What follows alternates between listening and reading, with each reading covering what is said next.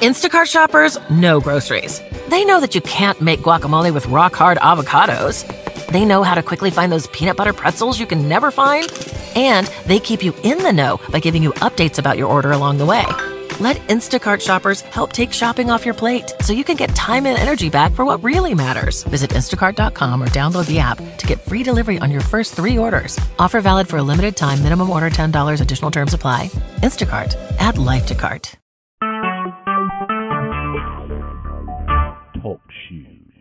Recorded live.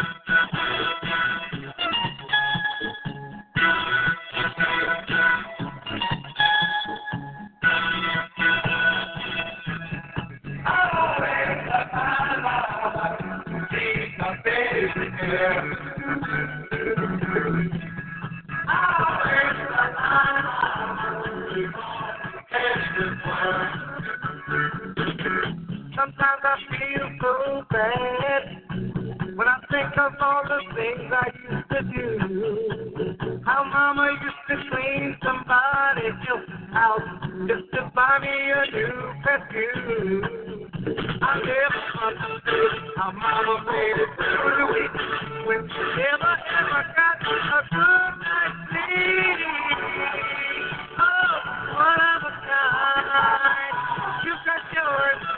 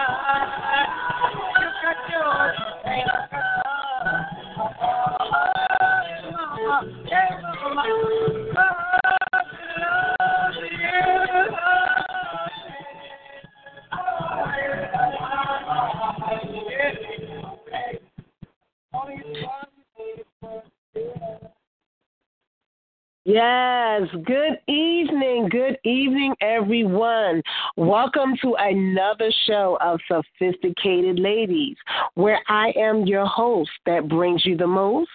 You know, I'm your favorite. You know who this is?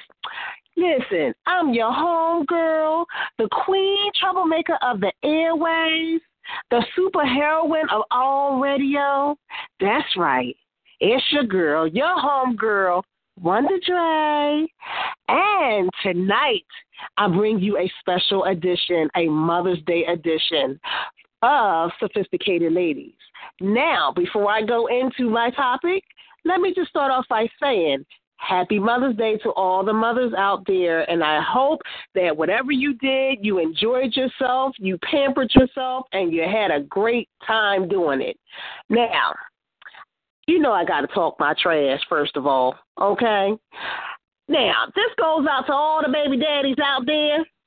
If you a baby daddy, whether you with that baby mama or not, okay, call that baby mama up and say thank you. Thank you for going through labor. Thank you for taking care of the kids. Take her out. Get her a card or something. Ain't nothing wrong with that. You know what I'm saying? After all, hey, you know what I mean? She did what she had to do to take care of them kids. You know, no such thing as, oh, we ain't together no more, so, uh-uh. No, we ain't doing that. Okay? So, you know, I had to talk my little trash for a minute. But listen, tonight's topic is how do you celebrate after someone passes? So, in other words, how do you celebrate after the love is gone? Now, here's the thing the love is never gone, it's never forgotten. You know what I'm saying? But however, you still celebrate, but in a different way. You know, you celebrate the life and the memories that you had. There are a lot of mothers that's out there who has children, but they might have lost their mothers or they might have lost their grandmothers or, you know, someone that was a motherly figure to them. So for those who have lost their mothers, you know, I say to you, you know, still celebrate the memory of your mother because that's what you have that's dear and hold it, you know, dear and close to you. So I hope that I'm being encouraging to someone. Uh, I also love lost my mother uh, seven days after Mother's Day last year. So it's still kind of fresh for me, and I'm doing the best that I can to celebrate, you know. But I also felt like for a minute, like I didn't even want to celebrate, you know, uh, Mother's Day. I just felt like for real. I just wanted to just crawl underneath a rock. You know what I'm saying? Um, but I realized that, you know what, I'm blessed to be here because I'm a mother too. So I am, speaking of being blessed, I am very blessed to be accompanied by my very own, my son, Tyrese.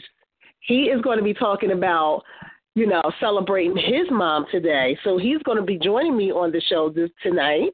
And let's bring him on. Tyrese, are you with me right now? Yes, I'm with you, Mom. All right, sweetheart. How are you this evening, my favorite son? Your only son. yes, and I love it. I love it. I love it. My one and only son. And you know what? He has been truly a blessing to me. We're going to first talk about the upbringing. Um, what was it like, my son, to be raised by Wonder Dre? Uh, well, it was hard. I'm gonna be honest. It was hard due to the fact of her being a you being a single mom, it's I mean it's not easy when you you only got yourself and there's nobody else giving you help. But at at the best, it, it made me a better man. So it was it was a, it was actually a learning experience and it was a good a good bonding experience on and oh. and off the home. Yes. And you know what's so funny, Tyrese, because we have talked about um about single parents and and how children will be affected and being raised in the home and stuff like that. And because of the fact that I have been through that, and I said that one day I'm going to get my son, my son on here to actually talk about that. So we got to go into that a little bit. We're going to dig a little personal and talk about how it was like being raised in the personal um, home. You know, when it's one parent being mom and dad. How did that feel to you? I mean, at first it feel, it feels like, well, where's the other uh, parent? Where's the other parent? But then, as as time goes on, with being with one parent for so long, you start to realize that's that's all you have, and you start to be there for that person. That's the only uh-huh. person that you have in your corner, and it's only you and them at that point. And when I feel as though like when when I'm having a uh, somebody on the other line. It, I feel as though I feel as though as as a single uh as a, a single parent, there should be a lot more fathers pitching in uh-huh. to help y'all because it, it, it's really not easy. And when you when you talking about uh growing up with with only one parent, I mean there's things that other children experience that you don't experience with uh yourself. Like you you'll you'll be in school and somebody will say, well, when I, I went out with my mom and my dad, you might you might not share the same feelings with everybody. So I really encourage all the all the single mothers who's doing it without any help from any of these fathers because it's not easy and it's not easy growing up uh uh without without one honestly but i'm glad that i did because my mom listen didn't ain't no ain't no better teaching from a woman because there's no other love that you're going to give other than a mother's love.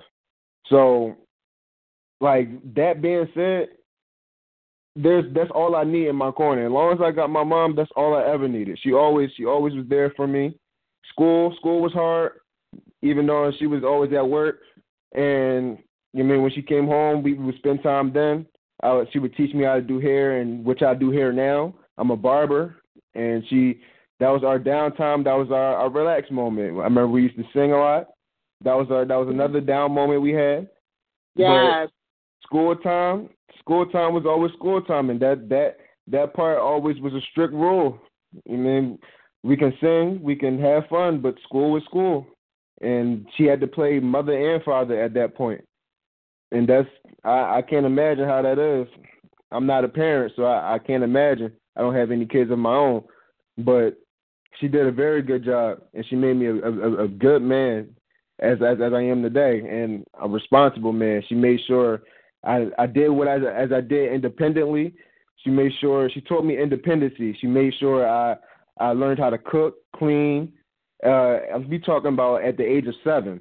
I was cooking Right. and cleaning and Yep. making cheesesteaks, full cheesesteaks. so, you know that I I I use that in, now that I'm older. I'm 21 now, and I use that in my older in my personal life now because when you get older and as a man, women like men that know how to cook. So, my mom taught me how to cook. That was one of the best teaching. So I I, I use I, I like that as because like my personal life is is good for your personal life as well because if you brought up by a woman, you know what a woman likes, you know what a woman needs, and that's that's that's a good thing because a lot of these men don't know what what, what women need. they don't they don't. Wow. You said that right, and I'm loving Yeah. what you're saying because you know that's the thing. You have studied a woman from being raised by a woman, so like when that time come when you have to be, you know, husband to a wife, you know what it's like. You know what you know what to say and what to do, and you know I mean what might make the person feel good, and you know what might hurt the person's feelings and stuff like that. But you know, one of the things that I enjoyed, you know, with um raising you, my son, I love the fact that, you know, our bonding moments, it really strengthened the bond within us. Um, because even though, you know, dad was not around like that, he was like in and out. Um, and that's just the truth. um, I love the fact that we had our moments, like he said, we sang together. And it was so funny. We used to like listen to the radio and jack up songs on purpose and like make up words Yup. to it. And make our and own used version. to see Yes, our own version. And our neighbors would look at us like we was crazy. Like, what is y'all doing? Like, you would have thought it was two kids in the house. And we would sit there and we would see who sounds the worst. And we had such a good time with that. When it came down to doing of the hair, my son used to watch. And it was so funny. Probably by the age of seven, my son knew what Pump It Up was. He knew that that was spritz. If I said, go ahead and me to Pump It Up, he knew right to go to. He knew where to go to and how to get it. And it was like, here you go.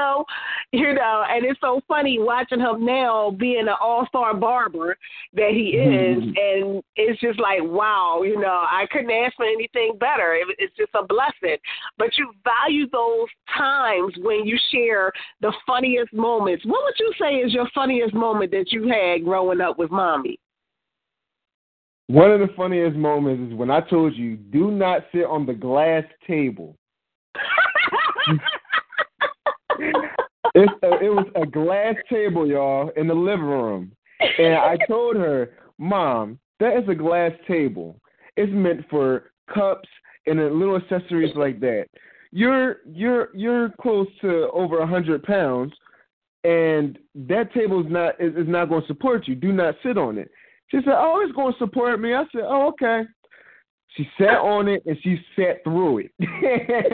That's all I can say. And I had to help her up. I, I, I got my laughs in, I got my giggles in, but I had to make sure mom was all right because that's still glass and that's still mom. but that you was know what the hilarious. the funniest part about that was I had just gotten the table. The table had just got there, and we had just placed it where we wanted to place it at. And I was like, I'm tired. I'm going to sit down for a minute. He's like, oh, I wouldn't do that if I was you. I said, oh, it'd be fine. And all you heard was, and the glass just shattered everywhere. And like, I'm like, my butt was literally stuck inside the glass table. so he literally had to part me out of it. I was like, oh my God. It was I didn't know whether to laugh or just be embarrassed, but I was like, okay, you did say that I shouldn't sit on this table. You know, but it was just it was crazy. But that was a funny moment. I think one of my funny funniest moments that I had was the time when you got caught eating sugar. And you Oh, said, No, yeah. mom, I didn't eat no sugar, and it was sugar all on your face. sugar come all out your mouth while you talking, and I'm like, really? You just got caught. and you said, there about I eat the sugar. There's sugar all over the floor, all over your face. But I mean, it's moments like that when it's Mother's Day, you can't help but laugh. You can't help but love it. You know, it's good teaching when you sit down and have like moments. Like I love when we sat down and we watched movies and stuff like that together. Yes, we both had a good thing. Yes, we love sitcoms and stuff. The marathons, remember that? Yes, Three's Company.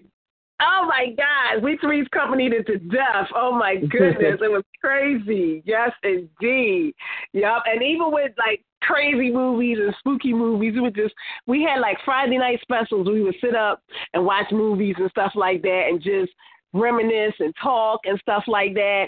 And that's those are the moments that you share that you never ever forget. Those moments like that. So now the question is how do you actually okay when the love is there let's talk about why is it so important to honor your mother and to love your mother and show that love while she is still around? Well, it's I definitely know how that is because I lost my grandmother last year, and uh, honestly, I had times where I could have seen her before she had passed, and my mom, you, you would always tell me, "Go see your grandma, go check on your grandma, go check on your grandma," and it was times where sometimes I wouldn't, sometimes I was too caught up in, in, in handling life situations situations that obstacles and stuff that life just throw at you. And i got kind of caught up. But now that though now that she's not here on earth it's like i kind of regret those times because i could have and i and i let life, life obstacles get in the way of that and it's like cher- cherish those moments while you can because when it's when it's gone it's it's gone it's nothing you going you can you can do and say all you can say is i wish i i wish i i had of I regret, and it's not a good feeling. And it's it's things you want to say to that person that you can't say. It's answers that you can't get. And it's, it's a lot of grieving behind it. I remember when I was young, I thought I was going to lose my mother. I was thought I was going to lose you, and she she was sick with uh, Graves' disease and the thyroids, and Mhm. it got real bad. I seen my mom go from like a size 22 to to like a size zero, like fast, and she Yeah. she was she was like looking sick, and she got dark, and I had to take care of her at, at a young age, and I thought I was going to lose her, and that's that's that's a hard thing to to think of when you're young and you only got that's the that's all you have, and it's like that's all you know, so it's hard. But she, as as y'all know, she she overcame it, and she's on air today, and she she's doing talk shows, doing hair. She's she's doing a lot spontaneous spontaneous things, and I'm glad to cherish those moments because it's like I, I I didn't think that she would be here to to to enjoy these moments with her today. Like, and it's it's a blessing. It's a blessing. It really is. It's it's important to to to enjoy those times because once once they leave, it's it's gone. All you can say is I wish, and, and that's a bad feeling. And I don't want to do that. Oh yeah, and it's one of the. It's funny because in the Bible, I used to always, you know, throw that scripture to him. You honor thy mother, thy day, they days may be long, you know. And he used to be like, you know, sometimes then you know kids get mad and be like, ah, you know, ah, you get on my nerves, you know. You know how kids get smart or whatever like that. But it was, I remember going back to what you just brought up when I had gotten sick. Let me tell you, my I know a lot of people can't always say this, but I can truly say my son it was like a best friend to me up until even now because there's times when we might say that your kids, you know, are going to need you and we're so used to having the kids, you know, depend on us.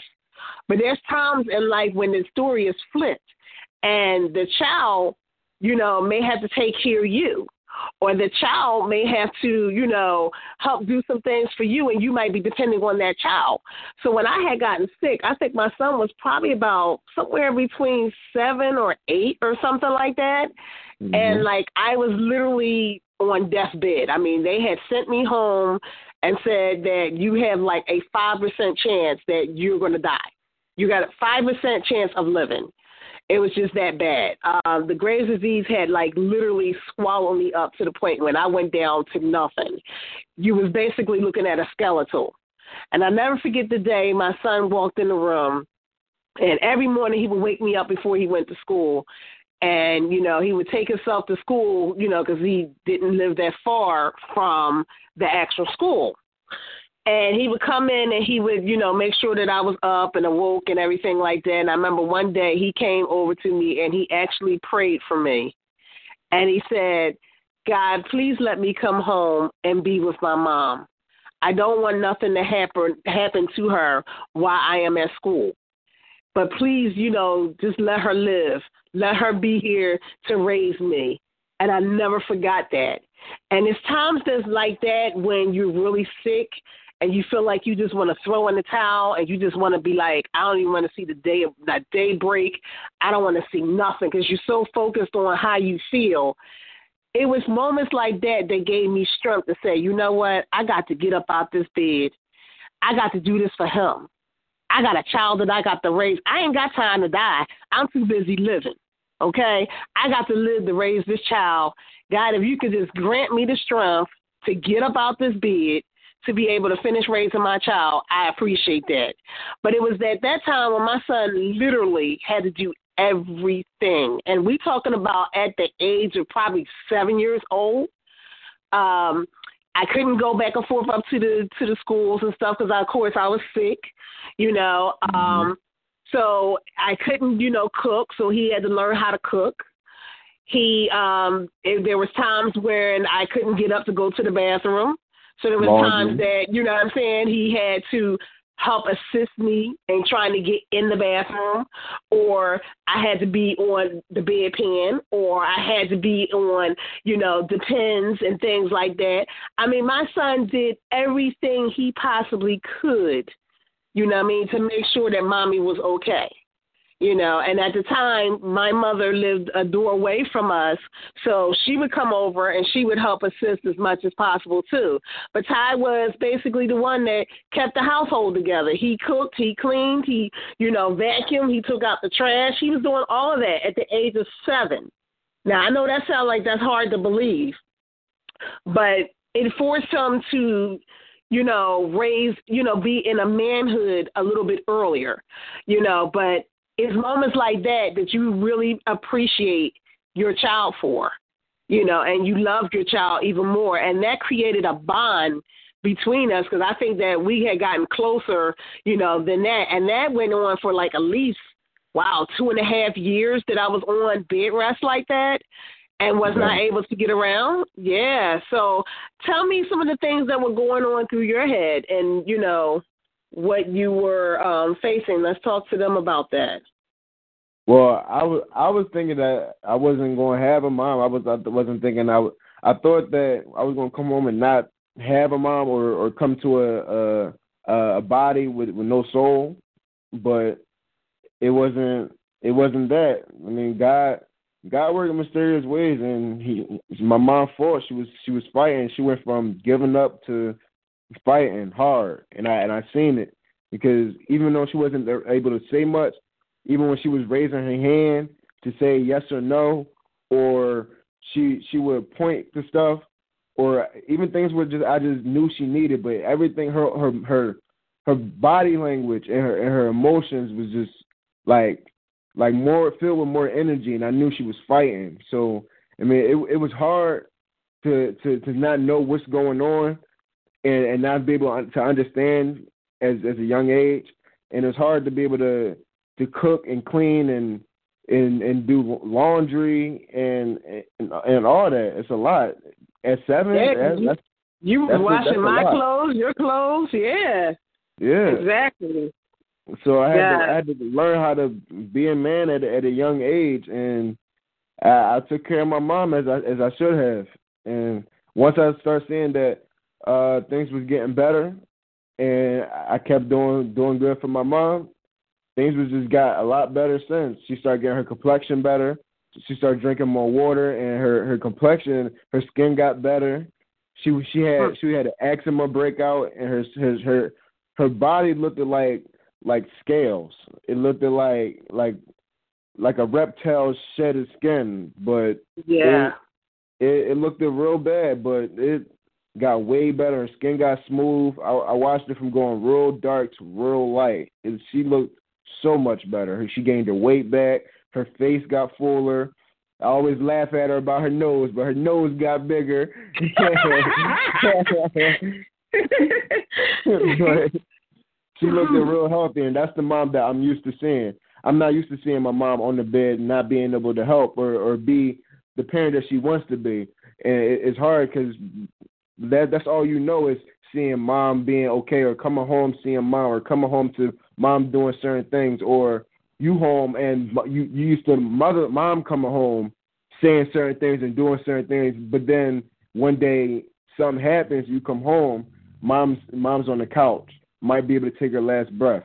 Mom might be able to lose her breath her last breath at any time. Mom can't go to the shower as if she could for herself. Mom can't go to the bathroom as as if she could for herself.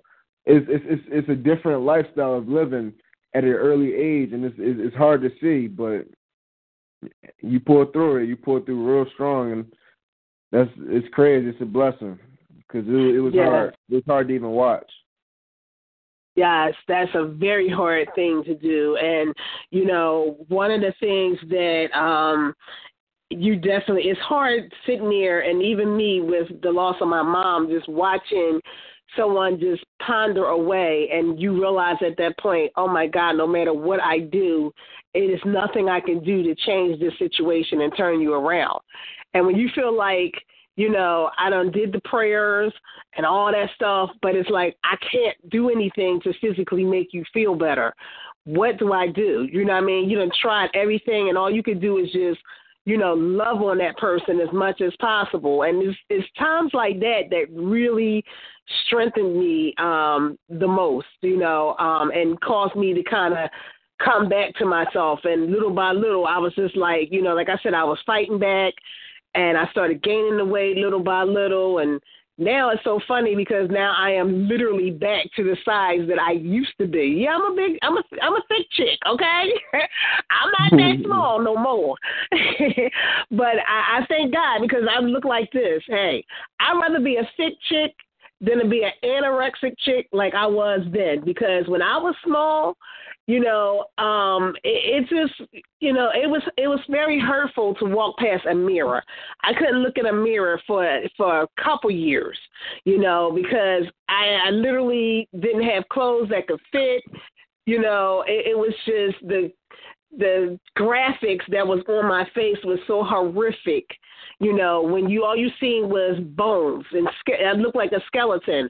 Um, they had tried radiation pills that you know they can try to um, you know shrink the thyroid, and that wasn't working, and that had caused um, problems, and that's what caused my skin to get darker, and you know had skin breakouts, and it, you know my whole complexion had turned real dark and and gray. Like I looked literally like walking death. That's just how bad it was. But you know, um, it's times like that that you reflect and you say, "Wow, look at where I'm at now." Now I'm currently, you know, working in nursing homes doing hair, and it was after me having that experience that I felt like, you know what, I want to give back. God spared my life to live so now I want to give back. So, you know, with me doing hair, I've been doing hair for over 25 years in the business.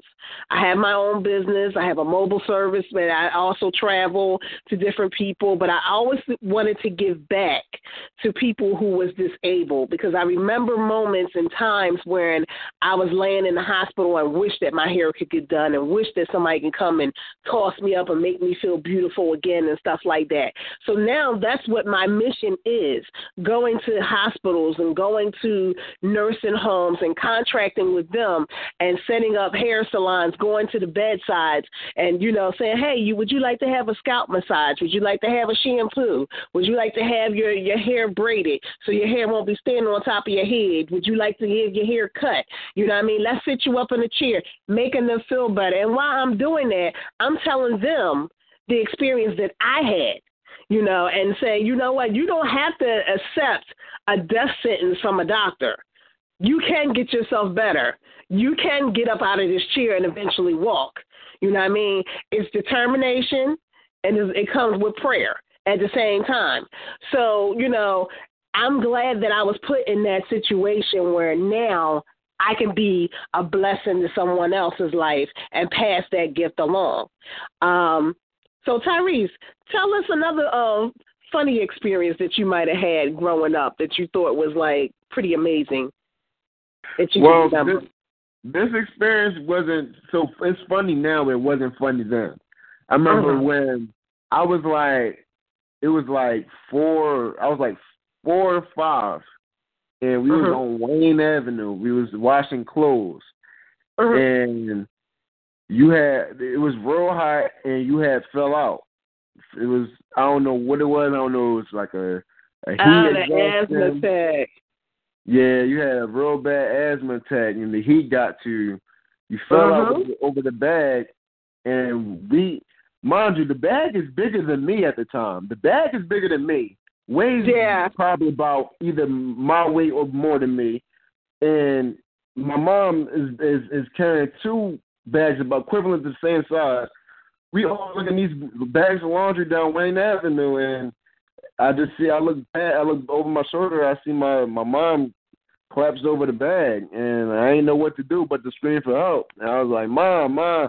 I was like, "You okay?" And she was she was unresponsive, and she was just like, "Call somebody." So I I called a cab. I don't know how. Like at a night, any most kids around that age don't have knowledge to do that. I don't know what what came over me, how it happened, but at like four or five, I went and flagged somebody down, flagged down the cab, got my mom in the cab. I told them that my mom passed out. We was what happened. We was we was coming back from the laundromat. We lived down the street. Told them where we lived. Got a, got down to the uh to the house, to the apartment at the time. Uh, we I got the we got the bags upstairs. The guy helped us with the bags upstairs. We got my mom inside. She she laid down on the floor, and I knew her favorite was pink lemonade, and I got her pink lemonade, and I had the regular lemonade, and I gave her some pink lemonade and, and sat her underneath the uh, stand, and he was like, "I'm okay now," and she started responding, and I just kept making sure. But it was it's funny now because it's like while like we've been through so much and it's like we overcame so much and look at us now it's like we we still living we still pushing forward and it's like it's crazy but at the time it was scary. It was because you know what? I think that part of the scariest part was the economical struggles that we had been through. You know um i had been through um a lot of people know from me telling the stories before, I was in an abusive marriage. And it's tough when you're raising a son and this man comes along and he's seeing his mother, you know, get pushed around and verbally abused and, you know, and and hit. And, you know, after a while, of course, you know, he had to go, needless to say, because I wasn't going to accept that. Uh, but, you know, and then when he did leave, the economical struggle was okay, now what we going to do? Now we really got to work hard. But it was amazing because we pulled together and teamworked. I'm going to let y'all know my son learned how to shampoo at the age of nine. I work in nursing homes, and my son was in there shampooing clients' hair, and we was getting people out of their beds, rolled them to the hair salons at the different nursing homes, seven days out the week until we made, you know, made it do what it do. And and even around that time, around Christmas time, I never forget that.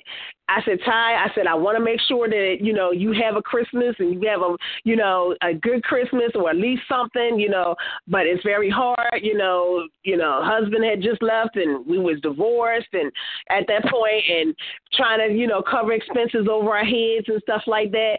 But we pulled together and he came in there and was pulling people out and the, the residents was loving it. And, you know, he was shampooing and blow drying and I'm pressing and curling. We one day we did like twenty three people and we didn't even know. We was like, Oh my God, like we just did twenty three people. It was amazing. And then the business just started building and building and building from there. And then people even to the day still remember Ty and say, Wow, how's your son doing? When he's coming back up here to help us out again. You know, they loved him for that. So it's little stuff like that that when a child is instilled to, you know, to do right and to help mom, it's a beautiful thing, you know, um, to raise your child and see your child come up like that. And um, there was a lot of little struggles that we went through, and I would say that the most recent struggle that we had went through was the loss of my mom. And, you know, my son was there for me like never before. I mean, he made sure he stuck by my side the whole time from the very first alert, you know, of the phone call this is not looking good. They're saying that grandma may not make it. He was there. You know, mm. um, both of us, we all held hands. We locked hands. We cried together. You know what I'm saying? We spent time with my mom. We took pictures with my mom. We did everything. And we cherished those moments for the the I would say she was in the hospital for a whole month. And um we were in the hospital with her, just, you know, spending time with her and, you know, taking pictures and doing everything that we can. We even had a pizza party one night because they said that they thought that she was gonna pass that night and my mom, she was when I say fighting, let me tell you, I came from a mother who was very strong, very, very strong. And, you know, I said, if you can't do anything else, this is the time when I need you to prove to me and prove to everybody else, including them doctors, you know, the faith of God and, and just, just be strong for what, you know, you might know that you're going to eventually go, but you go down without, you don't go down without a fight. And that's what she did. You know, she you can see that she was taking the the hits from you know her suffering and stuff like that but she just kept on going you know what i mean? She kept that smile. She kept that conversation as much as she could you know until the very end. Now how do you celebrate when you you know what i'm saying when there's a loss? It's very hard because my mother and I, we got a chance to spend time with each other on Mother's Day, and I never forget it. My son had did my hair for Mother's Day. And after that, I left and gotten some flowers and went up to the nursing home because she was doing rehabilitation. And this is when we thought that everything was okay until we found out what the actual cause of everything was. So my mom had a fall, and we originally thought that they were going to just do rehabilitation. That was the the plan. To do that about three weeks, and then she would come home. Well, it was during that time when she had gotten over to, you know, the rehabilitation center. I took the flowers up to her and everything like that, and we took pictures with her. And little did I know that a week and maybe maybe a week and a half later that my mom was going to be gone. I never thought that that would have happened. Now, it might sound like a sad thing, you know, um, to be saying on Mother's Day, but I'm saying that to say this love your mothers, love on them. Don't let life get in the way. We all got to work. We all got challenges. We all got issues. Love your your mother like it's your last time. Let that be your lifeline. Because when it's all said and done, and that person is gone, all you got is memories. So if you can rest at that point knowing that you did all you can, you know, and you was there, then you can sleep at night. You know, when it came down to me knowing that you know what the situation was and you know the fact that she was going to pass you know we always already had a close bond, just like my son and I have a close bond. We had like, you know, a very close bond. And, you know, there was times when we sat there and, and I would spend the night or I would hold her hand and we would sleep in the chair. I would sleep in the chair, and she'd be sleep in the bed and then we would just lock hands until, you know what I mean, it was time for me to get up and go, you know, to work or time for me to get up and, you know, go home or whatever like that. But um I say that to say this. It was very hard to celebrate the first year without being with my mom because of the fact that um it's like when you used to that person being there, she was 80 years old and not hearing her, not, you know, making that first early morning call, you know what I mean, and dropping by and giving the flowers and all that stuff is like, wow, my whole world just shattered. But I was grateful that my son through the whole time, throughout the funeral services, throughout the, you know, even when it came down to the burial, my son was there, locking hands, holding me. It's going to be okay, mom. You got me. And sometimes you feel like, oh my God, you know, this, with you all I got left now. You know, I can't lose you, you know. And he's like, mom, I'm here. I'm not going nowhere. I'm here for you. So I appreciate, I appreciate that. So, I mean, son, what you got to say about that?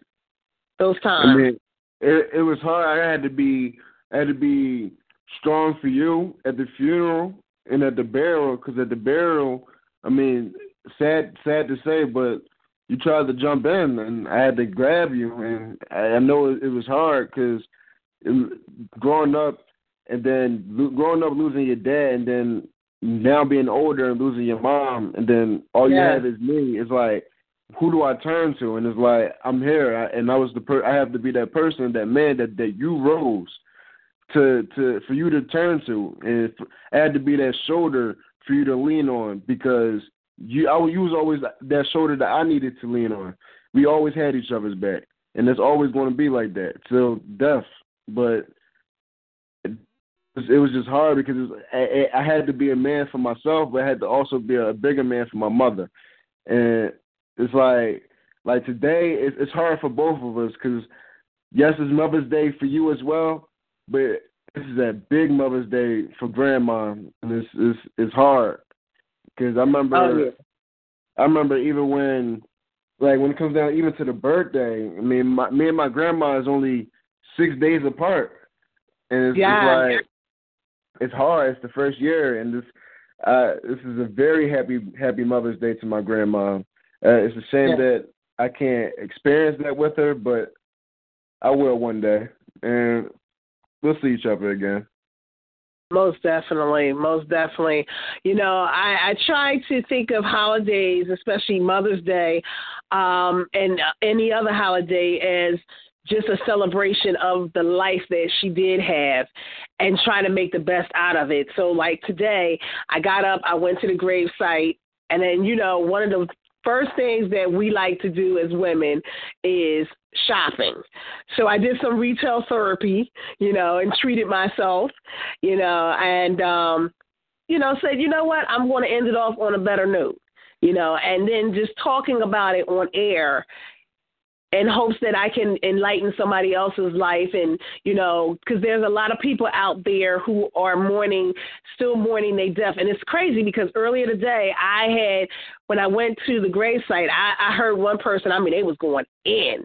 You would have thought like they was burying them, right now. That's just how much they was going in. I literally stopped from crying on my side to look and was like, oh my God, who is that? You know what I'm saying? Like they are really going in, you know, and it's sad, you know, to hear, and it was a man on top of that, so it was even harder to watch a man just go through it and cry, you know. So there's a lot of people that's out there that felt like they didn't want to celebrate you know mother's day. And and you do feel like that at times you know. Um but like i said think of those happy moments. And if you are a mother you still celebrate because you deserve it at that point. You know you look above that and do what you have to do to make things better. And you know again celebrate their memory. So um, before we do anything else, I wanted to um, play the next track that we do have. Um, let's go into DJ Chill. I know you got a dynamite track for me. So, can you lace me real quick? And then when we come back, we want to talk about the economic struggles, like the way we had to do with the Sykes instead of the Nikes tie. Remember that? Yeah. the bubbles and you know the Ikes and all that stuff. Or we gonna go in about that too, and then we are gonna bring some callers on because I know there's some people out there that want to talk to you too. So let's go into the track.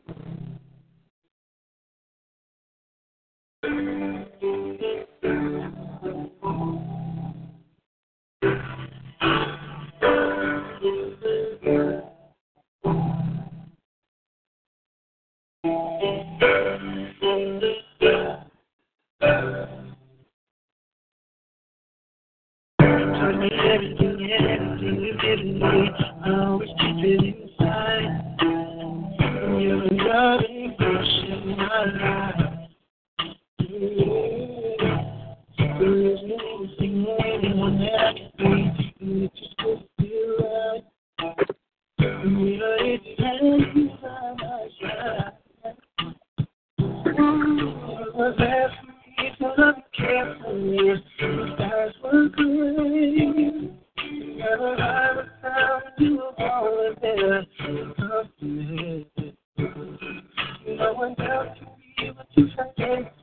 be. You will always be. You will always be girl my life you know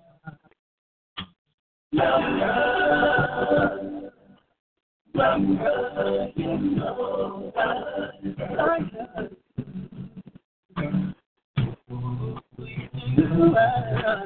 Love Come for your love, freedom, my heart. Your love is my peace, the star. Want you to know. That you like who's in my soul.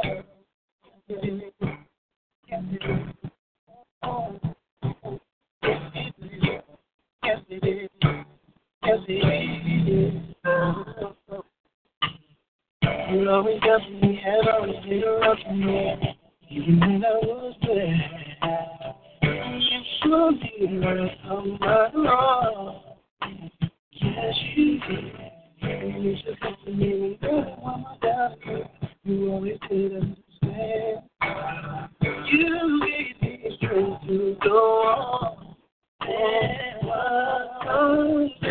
was looking back when I was so afraid. You meant something to said and no you. You'll always be, you will always be the girl in my life.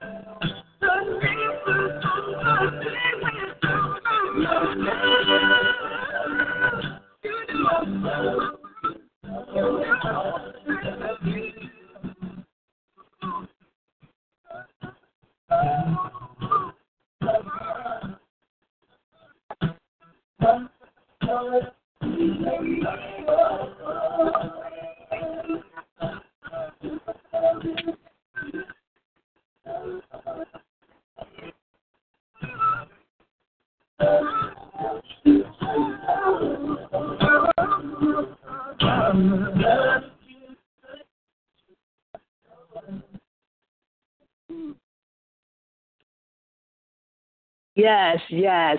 I just want to say I want to dedicate that song to my mother, Doris Presley. May she rest in peace. Uh, she passed away last year, May 23rd of 2016. Um, gone, but never, ever forgotten. So I would like to dedicate that song as well as this show to the memory of my mother, Doris Presley.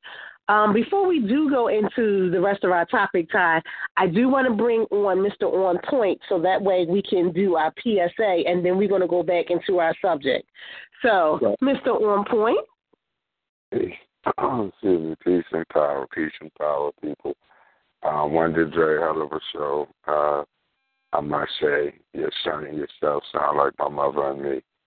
Um, and, and I commend you on you know, that single mother thing. I watched my mom do it, and people don't believe when I tell them I was frying chicken standing on a crate at six. And okay. I'm glad to hear somebody else was cooking at seven because as a single mother, you have to. When you got to go out and work, you know what I mean? Your child has to be able to survive. You know what I mean? That's so right. you and, and listening to the brother you know, the young man sounds like a, a, a stand-up individual, and sound like you did a, a hell of a job raising him. So I salute you. You know, commend you for that. Um, Thank you. And and good brother, keep on that path you on. It's only gonna make you a better father. And like oh, myself, no doubt, thank man. Like myself, when my father left, you know, when I was at a young age, I could either did the same thing he did and repeat the process, or I what I did was change it. So when I became a father, I made sure I was never out of the lives of my children. You know what I mean? So, you know, use that negative standpoint to be a positive stronghold in your life when you have children. You know what I mean? Mm-hmm. Uh, that being said, people out there, if you want to follow this on point movement, know that on point is an attitude, uh, a mindset, and a, and a movement. You know what I mean? Um, on Point 360, our youth program, we go into schools and mentor the youth. You know, we'll talk to them about, you know, educate them on their culture, their history, uh, politics, uh, society, everything that you could think of that negatively influences them, impacts them, as well as positive that they don't know that they should know. Um, we just had a hell of a comedy event yesterday, uh, uh, Mother's Day Eve show um, that went off successful yet again and thank all of the people who came out, a lot of which are listeners and callers and supporters of On Point, as well as the new people who just came out to experience it. Thank you. We do that for our people to unite through laughter, song, and dance. You know what I mean? So we can learn to get along and get it and and, and unify like other races do. So to be part of this On Point movement, go on Facebook. Follow, uh, request us as a Facebook friend at On Point Enterprises. On Point Enterprises. On Point, one word, O N P O I N T Enterprises, E N T E R P R I Z I Z. If you're on Instagram, team underscore on point 215. Again, Instagram is team underscore on point 215. If you're on Twitter, it's at team on point. Again, Twitter is at team on point. You can email us any of your suggestions, comments, or concerns at onpoint215 at gmail. Again, that email is onpoint215 at gmail. You can go on our website, onpoint215.weebly.com. Again, onpoint215.weebly.com. Uh, you can call us directly with any of your comments, suggestions, or concerns at 267 417 ONPT. That's on point, 267 417 6678. That's how you become a part of the On Point movement by following us um, tuning into our radio show at Tender I have mentioned, and hopefully you want to join On Point, the On Point team, where we can find something for you to do within the family uh, at what you're good at, and make this this movement grow. Peace and power. Back to you, Wonder Dre. Of a show. Oh. All right, thank you so much. I just want to add on too that if you are listening via internet, um, you will be probably disconnected at 10 o'clock. So, what you can do is call in so you can listen to the rest of the show. And that number is 724 444 7444. press one four three three four three is the pin number, and to press that pound one pound to actually listen and star eight to relate. So again, we're going to give you that number, 724-444-7444, and press the PIN number, which is 143-343 pound, one to listen, and then you press star eight to relate. You find something that you want to add on or perhaps have a story that you want to tell us, feel free to press that star eight, and you can go live air We'd love to hear from you. Okay, You so have a caller. do we we do have a caller? Okay. Yeah, but you, if you want to proceed on and then bring your bring the caller on after you get done, by all means. Okay. I just have um that I do want to do before I do bring on that caller.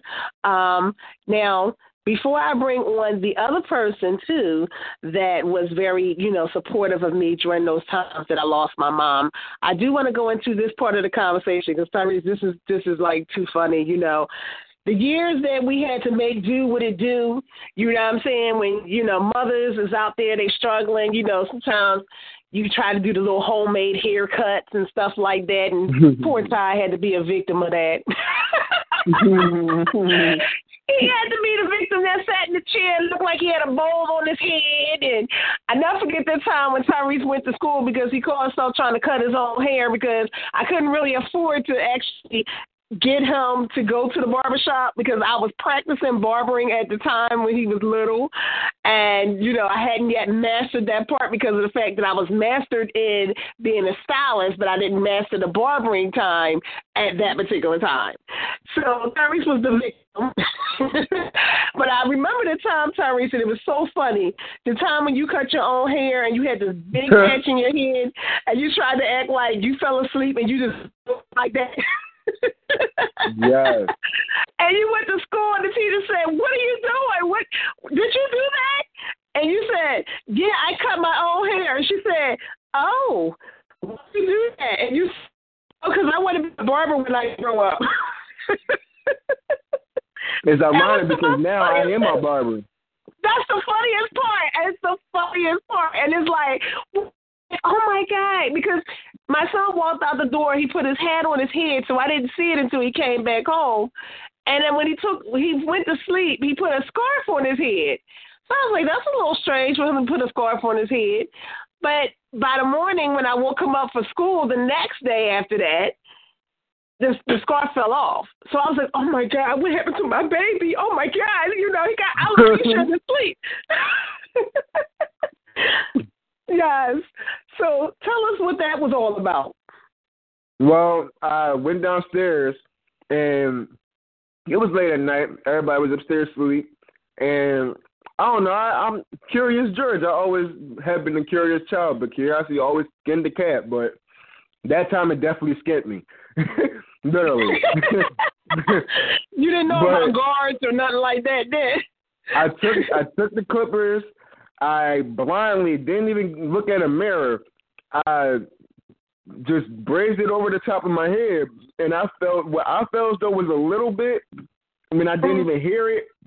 Once it became a sheer, and next thing you know, I everything was gone. I, I I touched it. It was nothing there. I decided to, to hide it.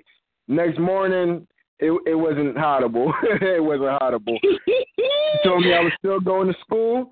They laugh, laugh, laugh, and they asked me what I wanted to be. So, me being me, I said I wanted to be a barber. That is funny.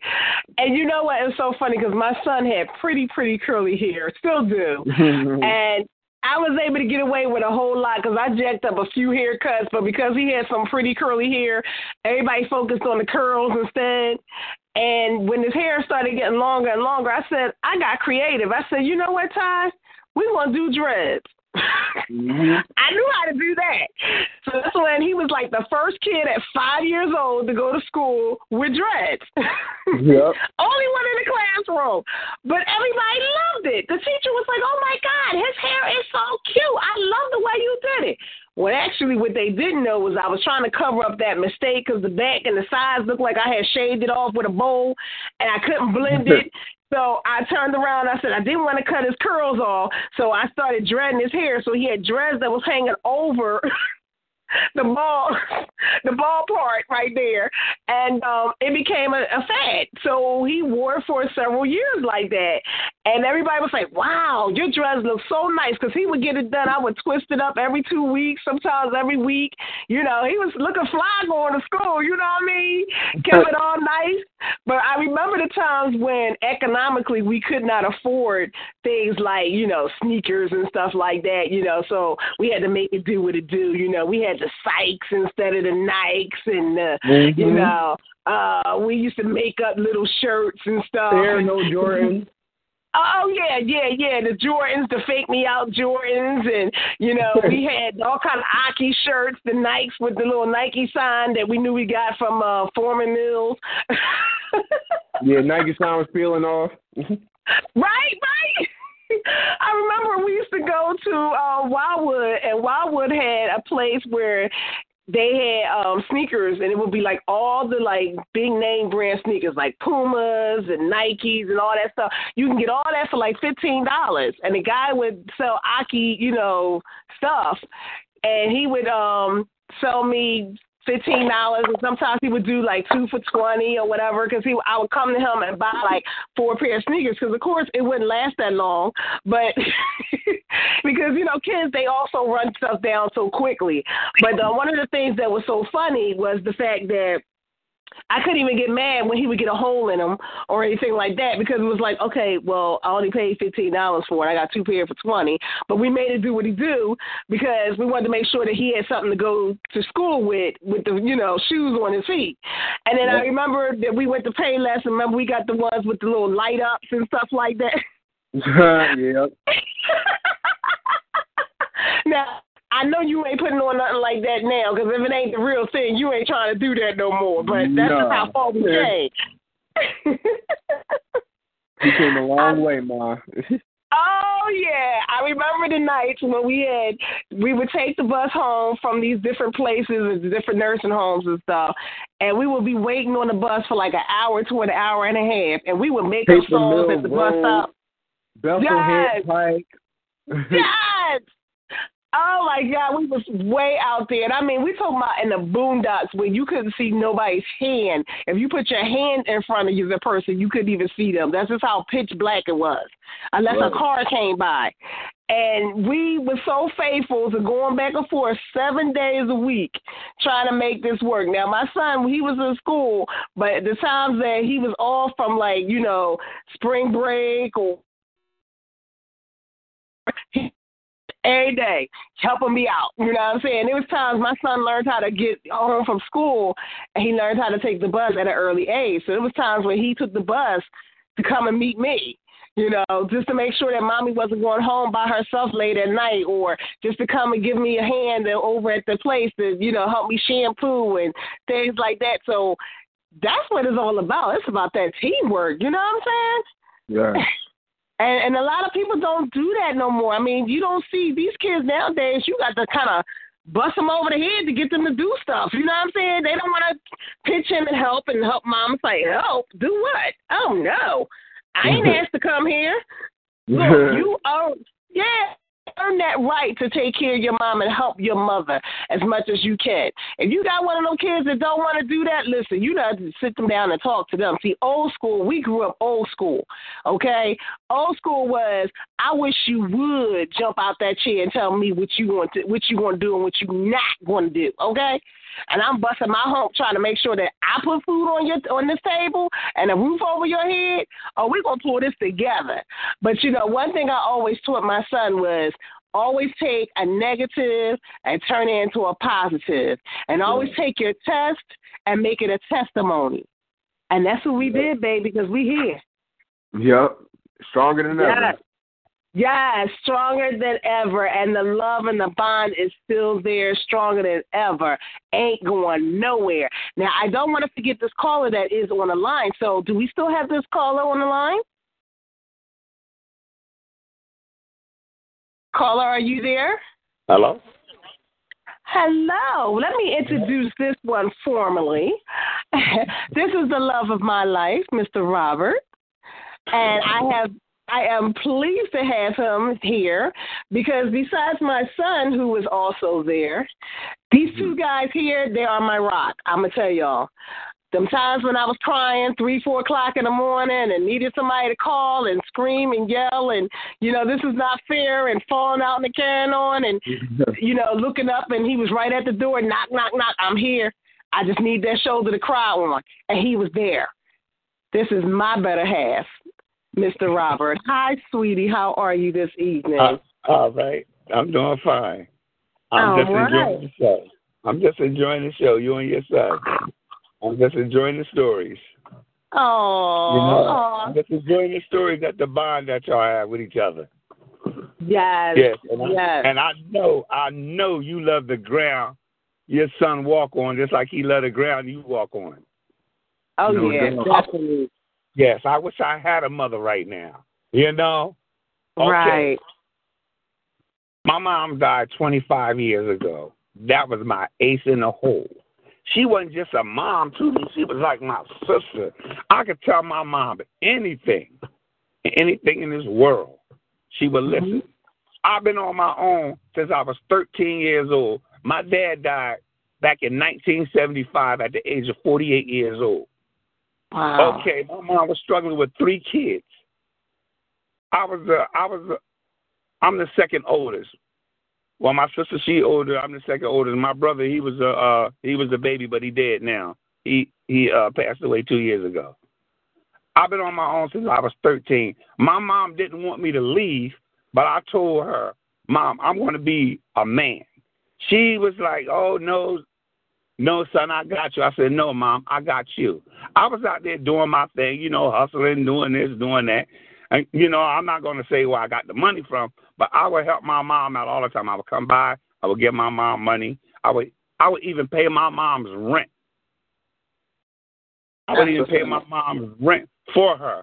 She said I didn't have to pay it, but I'm like, no, mom, you are you, are my life, and I miss my mom still up until today. I love that woman. I love that woman. You know, I might be getting a little emotional, but that's the way it is because the day is Mother's Day. Now, how do you celebrate a life that is gone? That's basically what our topic is. So, how do you Well- deal with that? Well, I think about the good times me and my mom had.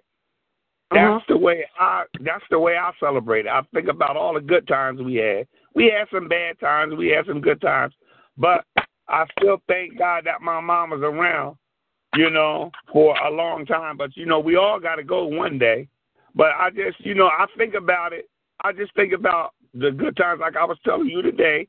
I be, Mhm. I be thinking about the good times me and my mom had. You know. Mhm. And it Right. just makes me feel good. I mean, I just take one day at a time because we don't know when we don't know when we're going. But when we lose our loved ones, we do feel sad. But you know, like on and you know, like on when the years go by, you know, it's going to get. I ain't gonna say it's going to get better, but it's going to get you know just a little easier, just a little relief. You're still going to think about them, you know. But as they would say, life must go on without me. You know, I didn't want my mom to go, but you know, it was her time. God said, God called it. It was her time. But I still think about all the good times we had together. Mhm. That's, you know, I just take one day at a time. I think about my mom every day because my mom, she raised two of my kids until she died. She didn't have to do that, but that's what she wanted to do. I appreciate that every day. I even tell my kids, I say, your grandma raised you until she couldn't raise you no more, till she passed away. Some grandmothers wouldn't even be raising their grandkids. They'll say, oh, no, I ain't raising them. Them your kids.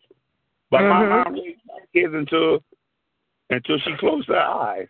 And I appreciate that. And I used to always promise my mom, because I used to be out here doing whatever, drinking and this and drugging and whatever I did. But I promised my mom on her deathbed when she died, I said, Mom, I would never take a drink again. I've been clean for, well, I ain't, been, I ain't took a drink in 30 years.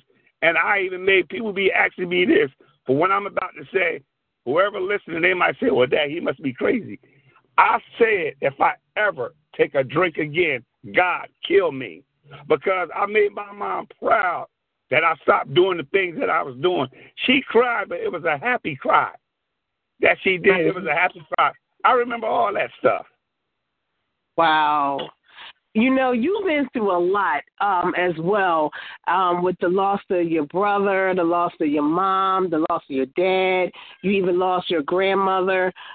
Um, what is some advice that you can give other people that's listening when it comes down to days like this and how to deal with it and how to, you know, take one day at a time?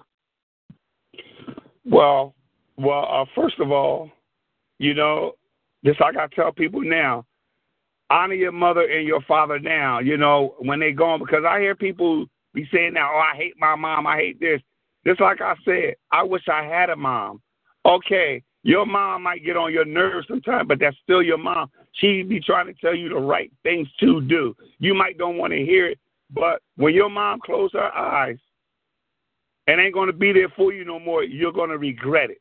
So right now, whoever listening, I don't care if you're mad with your mom. Call your mom up right now. Tell your mom, look, mom, I love you. I'm sorry. I love you, mom. You you are trying to look out for my behalf. That's right. Yes. You know what? I love what you're saying, and I love what you know. You're taking it from a person who's had experience, and even with me having that experience, because once it's all said and done, you know that's it. There's the the final curtain call is there. Now, some people say, "Oh, it gets easier," but for me, I don't No. see that happening right now because when No, it's your it mom. It don't get easy. That's your mom. She the one brought you in this world. Right? Your mom brought you in this world, just like I told you, babe. Your mom brought you in this world. Mhm. Okay. It's it's plenty of times that you really is going to, I mean, really break down. You might not break down now, but it's really times that you're going to break down because you miss your mom that bad. Your mom brought you in this world. She spent nine months with you in her womb. So That's it's right. it's hard. It's hard. Okay, people be saying, "Oh, well, you need to get over right now." Get over what? Yeah. because your mom dead, because your because your siblings is dead. No, you can't get over that that easy. You would never get over it. You know, it might get easier in years to come, maybe, maybe not. But I'm just saying, this is my opinion right here. You know, you're always Yes. going to think about them. You're always going to love them. I don't care what nobody say about, oh, you need to get over it. Get over it for what? Now, if the the the same person says things like that, people that say things like that, they didn't have this experience yet. When they have this experience, they are they are going to realize it's not that easy. That's right. That's true. And we all got to go there at some point. You know what I mean? With our loved ones. Yes, Yep, that's Yeah. the truth. It's not that Yeah. easy to get over no death. It, it's no, not. that's the truth. No, yes. it's not. And I'm I'm taking it every day at a time. I mean, I really thank God for my two rocks here because these two treat me like the queen that you know that the ground that I walk on. They treat me like a queen, and I appreciate that. They're my rocks. They stand by me. If I'm having a where you at, mom? You know, my son a call. Are you okay? You having a bad day? Let's talk about it. You know, I know you're thinking about grandma because I'm thinking about grandma. And and it's times like that, you know, when you got loved ones that's like really being there for you, you know, they you got shoulders to cry on. It it matters. It makes a whole big difference. You know, it just makes it a little bit easier to go through, but honestly speaking, I I wouldn't say that it gets easier cuz it doesn't. Because No. I don't care if it's 30 years from now, you're going to always cry like it happened yesterday. You're going to remember every moment, every last moment, you know, that you shared, even to the time that she closed her eyes. And I'll say this much even when it came down with me, I literally had to watch my mother die. She, in her final stages, in her final times, her final moments, you know, before she closed her eyes. So watching her take her last breath, my mom went down like a trooper, okay? Because she died holding me. I was holding my mother's in in her, my arms when she passed. you know, and she died looking at me, gasping for breath. But she kept her eyes focused on me the whole time. That's how strong our bond was. You know what I'm saying? And I sang to her, I talked to her, told her how much I loved her, told her how much she meant to me, told her how much, you know, I cared about her. She knew that because she always told me, she told me even on her deathbed, she said, I'm proud of you. And she said, I had the right one in charge, and I know everything was going to be okay. And I told my mother before she even closed her eyes, I said, You know what? Everything is going to be taken care of. I don't want you worrying about me, how I'm going to get on with my life, what I'm going to do, who's going to take care of me, because I'm grown. You raised the, you raised your daughter the way you're supposed to. You know what I'm saying? And I appreciate all those times. And you know those final moments, counting all the way down to watch your parent pass when you feel the hands going cold and you're trying to warm it up with your hands, like you physically thinking you're doing something to keep that person here, and you realize, oh my God, there's nothing I can do. This moment is really about to happen. And no matter how much love, how much prayer, how much I try to warm her hands and try to make her feel comfortable, this is really going to go down. It's nothing I can do to stop this. You know, um, that's why those moments before time while that person is on earth, even up to the very last moment that you share those moments. Tell your mother how much me and my son, we got this bond. Every time we get off the phone, I love you, mom. He always say that. You know what I'm saying? Yeah. And you know, I love him for that because he always lets me know, you listen, you know, you the queen of my life. You know, who you dealing with, mom? Remember the, the stages of dating and stuff like that? my son, he ain't play that. He was, you know, tell him about that real quick, sweetheart. Every every every guy that thought he was going to come into her life, I'll I'll be right there. Like, nah, it ain't happening. you gotta go through me before you get to her. That's right. That's right. because like I said, un- talking mm-hmm. about an unbreakable bond, Grandma even left a note to you. Yes. That is an unbreakable bond, even after yes. death. She knew yes. when her time was going to be, and she knew that she was going to find that letter. That is an unbreakable, believable bond. Yes. Oh yes. My mom had um the note that he's speaking about. My mother had wrote love letters to me um, and she had kept them in a safe where all her paperwork was at. She told me where all the paperwork and everything was at, and she said that I can go through them and read them.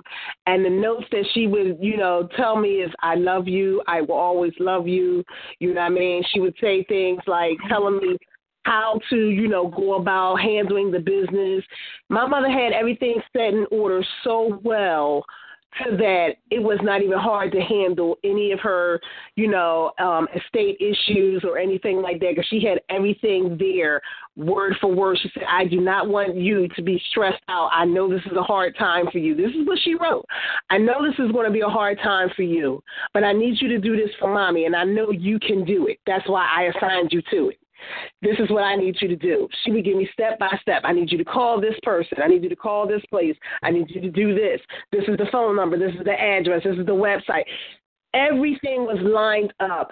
And the sad part about it is my mother after all the time I, you know, was trying to figure out um what was the cause of her death and you know I heard you know the doctors giving me reports of some of the ailments that we did not know at the time but my mom also wrote a letter for me to find in her room stating that only to find out that the real cause of my mother's death was medication that was prescribed to my mother that caused her to have leukemia. There was a side effect, and all the side effects that was listed, she underlined it. And those are the things that she was experiencing. And she said, This is what made mommy sick. She didn't want to tell us during that time what she was going through, but she had left a letter because I always talked about the fact that when my dad died, there was no closure. We didn't know anything. All we knew was dad died asleep, he had a seizure, and that was it. But to see that my mother, you know, had left something like that and she pretty much gave me closure by you know saying, "Hey, this is what was the cause of my death. This is what caused the sickness. This is what caused the leukemia." You know what I'm saying? And yes, I do get because this doctor prescribed her some medicine that took my mother out, but I I can't change that part. You know what I mean? Um, all I can do is live with that of course, look into legal situations, okay, which will happen. However, you know, in the meantime, you know, at least I have a cause. At least I have letters that I can go back to when she said, I love you even after death. You know, that bond, like he just said, will always be there. So, you know, I know that you guys have something to say. I'm going to go to you, Ty, and then I'm going to go to you, Rob. And then if we have any callers that want to check in, just press that star eight so we can bring you right on. So, Ty, what do you have to say about this this show this evening? I mean, it's a hard topic to, to touch on, but it's a topic that a lot of us gotta gotta uh, like a lot of us, it's a topic that a lot of us questions and, and, and, and thoughts that we have within ourselves that we don't really talk to, uh, talk to talk about it to anybody. But like, it, it's stuff like this that brings it together. Like, but anybody who is on uh, uh, any medication called hydro hydroxyurea, or Mhm. which is now called it is now called um CML, hydroxycarbamide. That is what is now called. It has it's a radiational medicine that has a side effect of leukemia, and that is unfortunately the medicine that my grandma passed from. But that medicine is is is is, not a good medicine. If you y'all listen, those who's listening, if y'all know anybody on that medicine, please get them off or seek some type of help or or or something because you don't know what could be going on due to that medicine.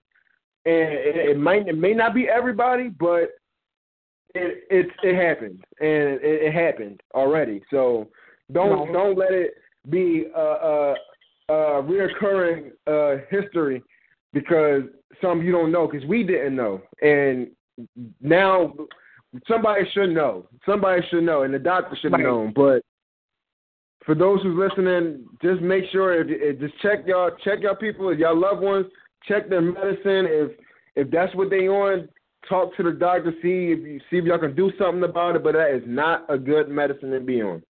Not. Yes. That's all I really Yes. have to say. Yes, and you know what? I thank you so much for being a part of this panel. But most of all, how about this? I I thank you for being my son. I thank you for loving me the way I love you. how about mm-hmm. that?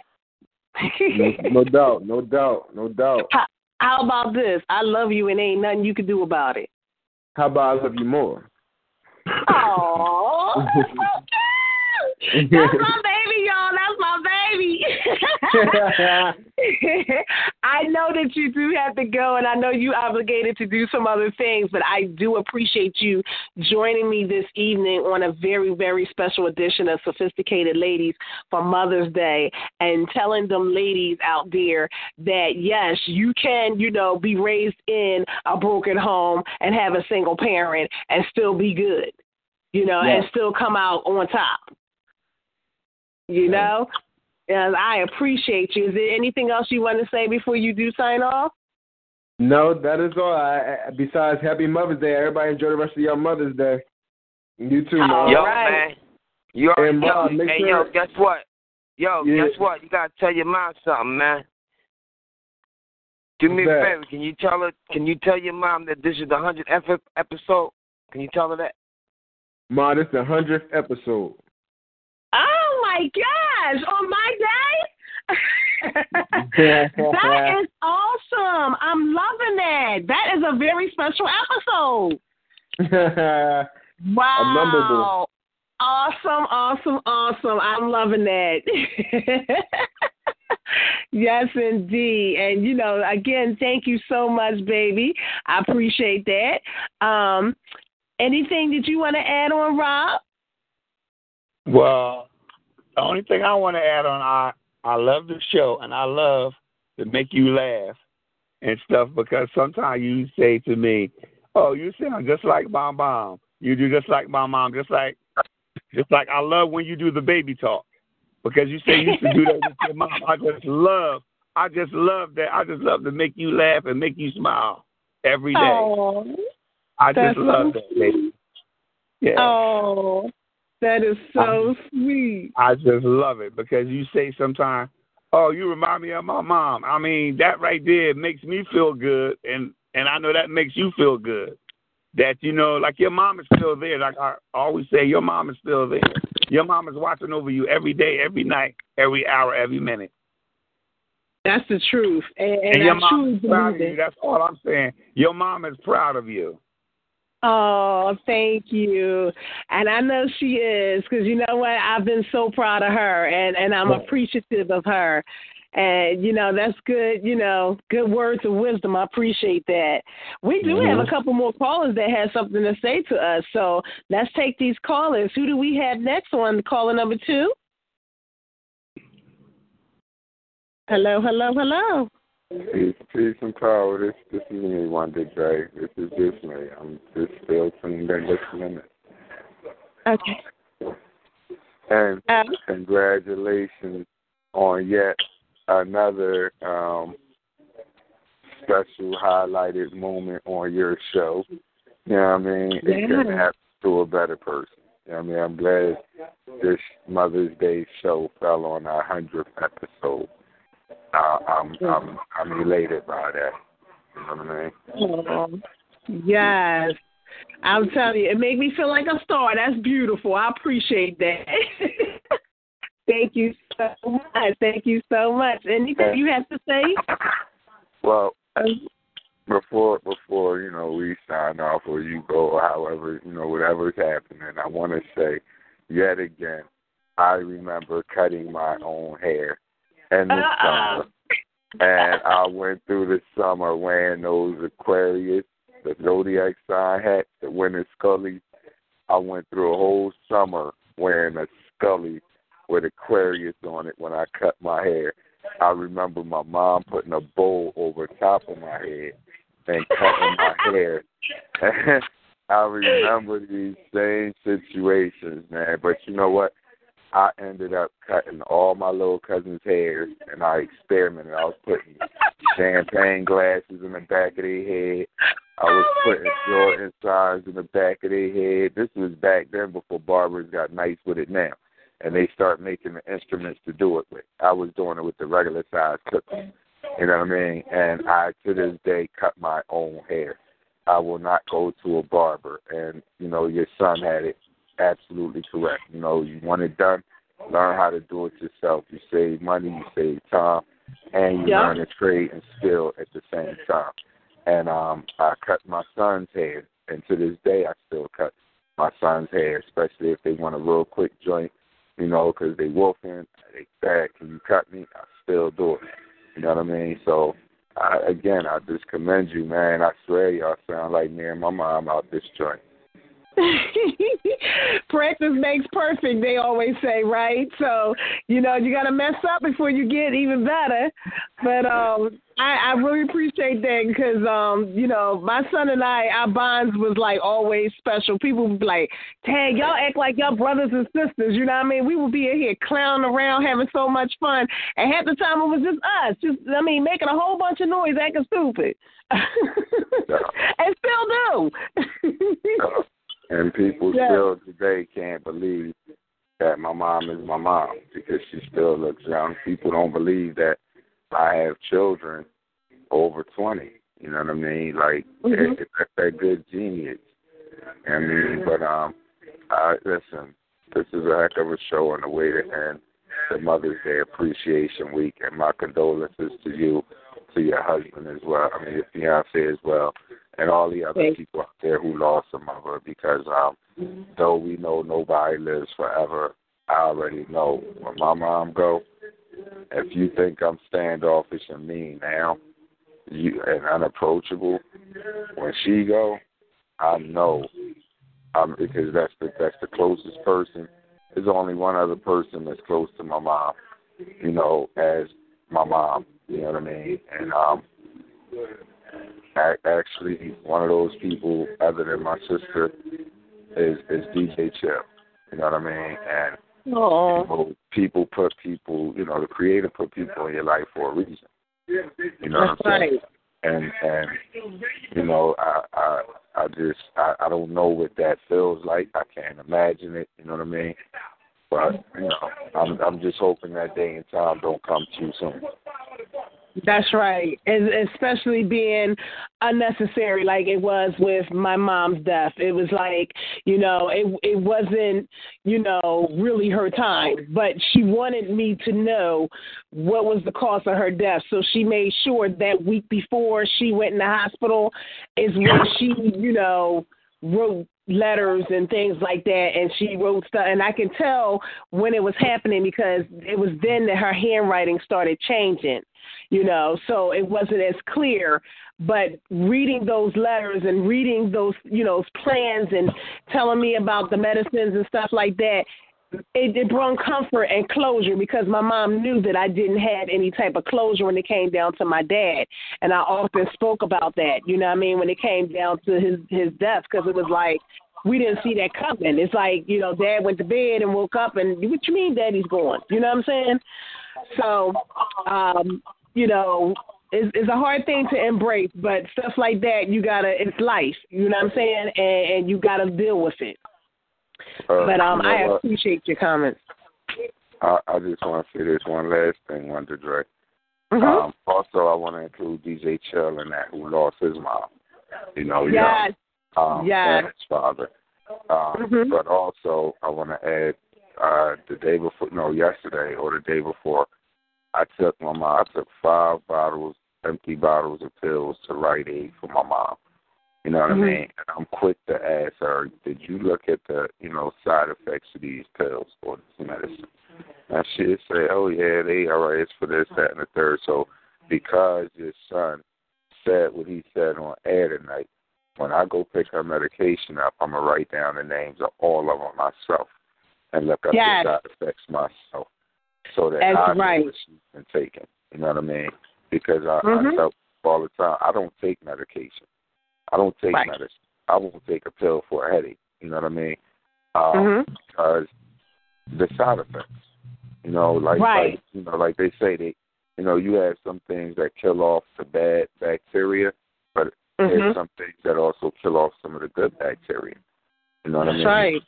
So yeah, I, I I thank y'all for you know making me consciously aware of that too, instead of just Oh, wanting to have medicine and dropping it off and picking it up and bringing it to her. Now I need Right. to do what I need to do as far as checking them side effects of it. You know I mean? Definitely do your research and Google guys out there because, um, like I said, at the time, you know, um, before that, my mom she didn't start taking medicine until she was seventy six. And they started off with little by this, little by little. She was taking uh, medicine for this, medicine for that. And my mom didn't like taking medication because she wasn't used to it. I mean, for 76 years on earth, my mom never had to take any medicine. And then it started becoming one pill turned into you need this to go with that, and you need this to go with that. And then it, before it was over, by the time she got to her 80th year, they had her on like eight to nine different medications, and the medications was getting stronger and stronger. And half of the reasons why the medications were going like that is because one thing led to heart disease. So now you got to take something for the heart. Now you done took something for the heart. You got to take this because you got high blood pressure because of the medicine that you took for the heart. You know what I'm saying? So it actually was making it worse than what it was. And, you know, um, we did not get a chance to really like follow through every single medication and what each medication had did until later. By that time it was too late. That's when we started realizing the effects and the, effects happened all at once, you know, and and took her out quickly you know um but my mom knew that it had to been a side effect from the medication. So the week before she had went in the hospital while she was yet still sick and not telling us because you know parents try, they try to keep secrets because we don't want to hurt our our kids and we don't want them to be worried and stuff. She wrote letters and she dated them. And that you know to let me know, you know, it's on this particular date that I'm writing, thinking and telling you that this medication is making me sick. My mom had glaucoma, so she couldn't read a lot of the um side effects. So some things she had trusted in the doctor, you know what I mean, and and what they were saying, but she didn't have, you know, Google and things like that. We didn't know that it was because of one other medication that led to her taking another medication and that medication leading to her taking the other medication because you're never going to really understand those things scientifically you know what i'm saying when it comes down to those medicines and stuff and it's very hard to come down to that point but had we had known then oh, we wouldn't have, you know, we wouldn't even have went that route. But my mom did try to take herself off the medications, but by that time it was too late. So that's why we you're telling people take out that time to Google every single medicine and every you know side effect there is, you know, and um, it can save your life. Let's put it that way. But I do want to shout out um, DJ Chill because um, not only did he lose his parents, but he also was there for me during the time when my mother had passed. Um, during the time that she was sick, he called me every single day. He stayed on the phone with me, you know, several nights and talked to me and made sure that I was all right. When my mom passed, I looked up and at 20 minutes to a half hour later, who was walking in that, that door was him and amongst other people too. But I appreciate those moments, you know, because it takes a good friend you know what I mean, to be there. And he was there during that time when I went to go view my uh, mother's body before we had the funeral. He was there with me holding my hand then. You know what I'm saying? The time of the funeral, the the burial, even with the uh, repast, and even after he was just cheering me up the whole time. Hey, girl, what's up? What you doing? You know what I'm saying? You know, you know, you got to keep you got to keep yourself going, girl. You got to keep your mind occupied, and you appreciate that. So, DJ Chill, I want to tell you, thank you too as well for being there for me at the time that I needed you know, you so much. And I'm to bring you in because I know you have some things that you want to say. Well, yeah, you know, you already know. That's how we supposed to roll. Like people, I don't know what y'all go through or what y'all want to go through, or even if you have to go through it. But it is what it is. Everything happens for a reason. You gotta figure it out, straight up. But I look at things and I say, hey, y'all, life is really impossible figure out. And every time we try and we try to go on the right way and try to go down that right road, we're always going to look at things different. We're not even going to be on the same page. But I'm, I'm starting to notice that the devil was getting crazier and crazier every year. And I'm still trying to figure out is this day going to go by without individuals actually either contacting you, maybe they're at work, or calling you or showing you some type of love because your mom passed away in this Mother's Day and year, and wow, like mm-hmm. it's uncanny. But right. it shows the heart. Either you are, uh, if you're not a Christian, or if you are a Christian, but if you got goodness in your heart, that's the big thing. And if you let the evil overpower the goodness, then when you pass away, or if that individual passed away, then you're gonna be regretting the fact that you could have just took one freaking finger and make a phone call and say, "Hey, no matter what we went through or whatever or ever whatever,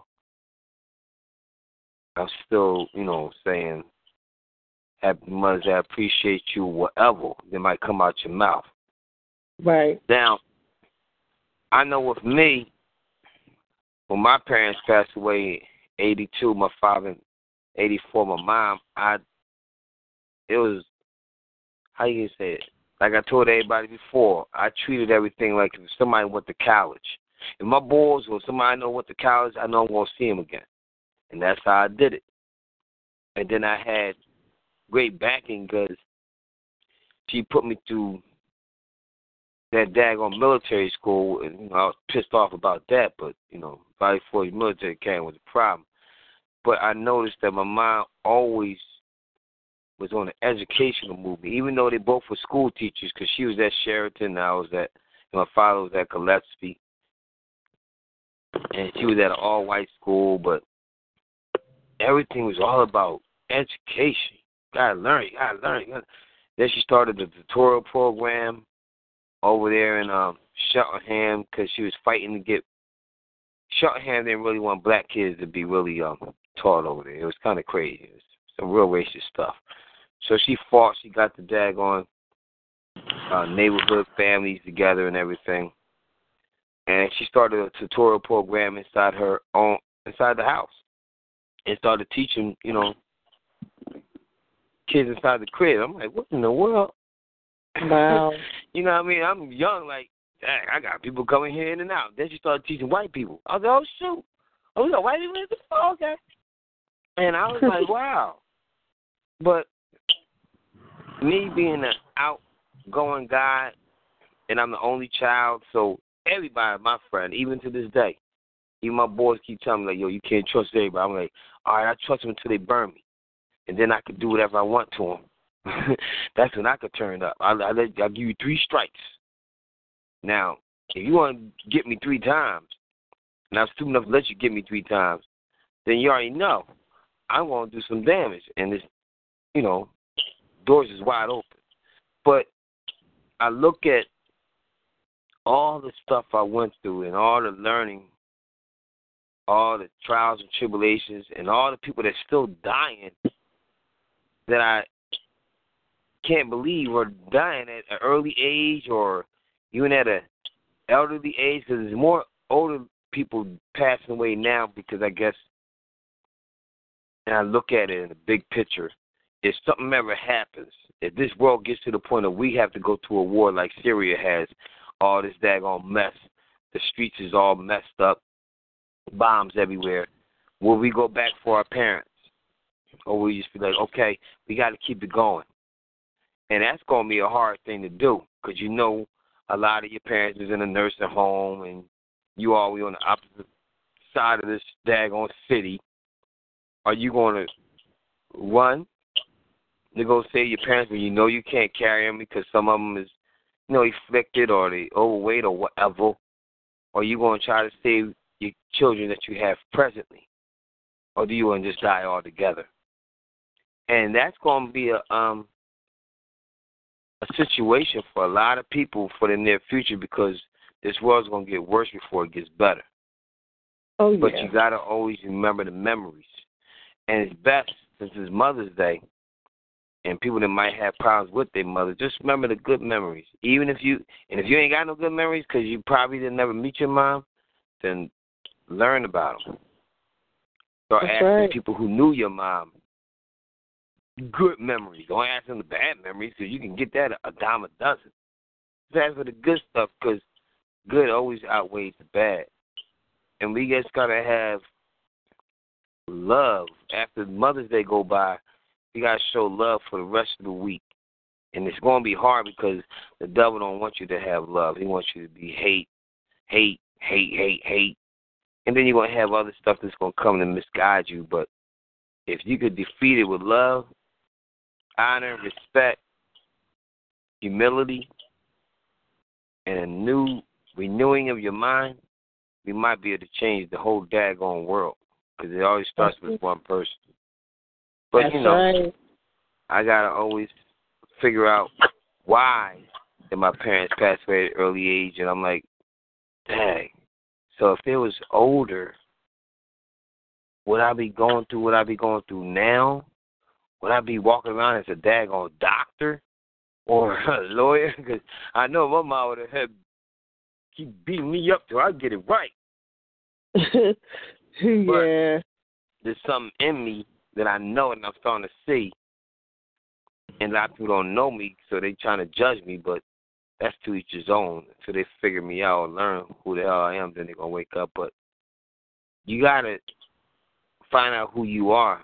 And some people gotta look in the mirror to see who they are. Right. Some days you might be one way, and then the next day you might be another way. That could be your father, or that could be your mother, or that could be just you. Problem Right. is, who are It's you? funny. And that's the big thing you got to be.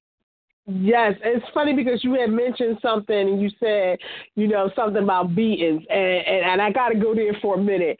It's so funny because I remember the the beatings that we used to get, like I used to get when I was little, and one of the things that my mom used to say is, "I beat you because I love you," and it's Oh, like, wait God. a minute, you how you beat me till I cry, and you tell me because I love you, and I did not understand that as a child. But I understand it now that I'm grown. You know why? Because if she didn't love me, she would have never chastised me to tell me what was right and what was wrong. I would have been learning the street way as opposed to, you know, the way it's supposed to be, the right way, you know. And some people, some children nowadays, they're learning streetwise, street wisdom, and they're not learning wisdom from at home or their Right. old time wisdom that we were taught. You know, so them beatings, them syllable beatings and the carrying on that we used to have, you know, I look at it and now I laugh at it and I smile. Nowadays you can't even beat your kids, you know what I'm saying? But if you old school and you over forty years old and you remember the syllable beatings when it's didn't I tell you not to do the oh yeah, you remember that. Yeah. Okay? Yeah. She beat you till Yeah. you got it right. I got. but I guess always what? got spanking. Yes, but it makes you a better person. And Yup. she said, she used to always said, I'd rather tell you and I'd rather beat it into you than for you to learn it on the streets. You know, and it's those times that, you know, make you the better person and you can sit back and say, you know what? That's why she made me who I am today. Because it was funny those part, things. It's funny you Uh-huh. say that because spankers really made you think twice.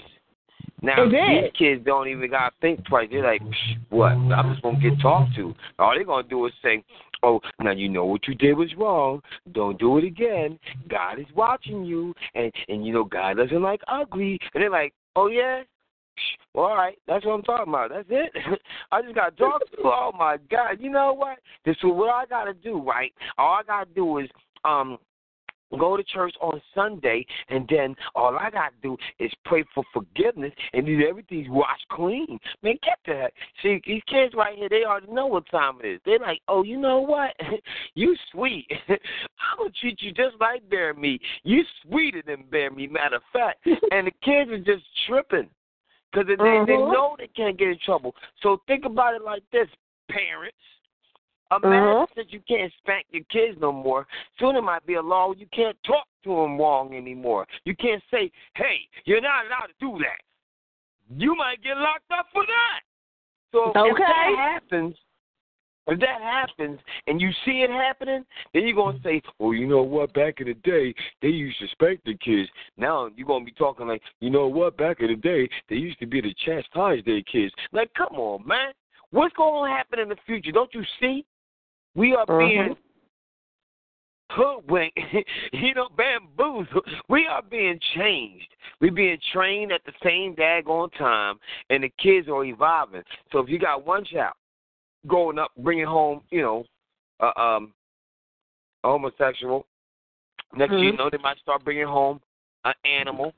Then after that, they might bring home a thing. Now, what the hell's a thing? I don't even want to know. So I'm hoping we don't get to that that lifestyle. But you got to remember, Revelations is real. Now you can't That's tell the winter from the summer, the summer from the winter. Imagine what they're gonna say when you see them damn locusts running around with razor sharp teeth. And I hope to God we ain't here for that one. But if you Uh. are, this is the past, and we talking like we in the future. Hello. I know that's right. Well, you know what? Before I do my closing, there was I definitely want to go to the song of my girl because let me tell you, my mother and I we were so we were like two peas in a pot. We were like best friends. I could just like Rob was saying earlier, I could talk to my mom about anything.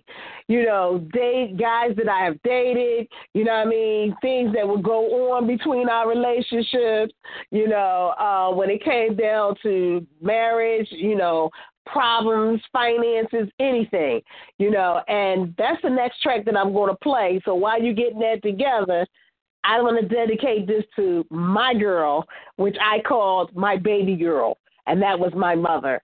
So if you got that, Lacey.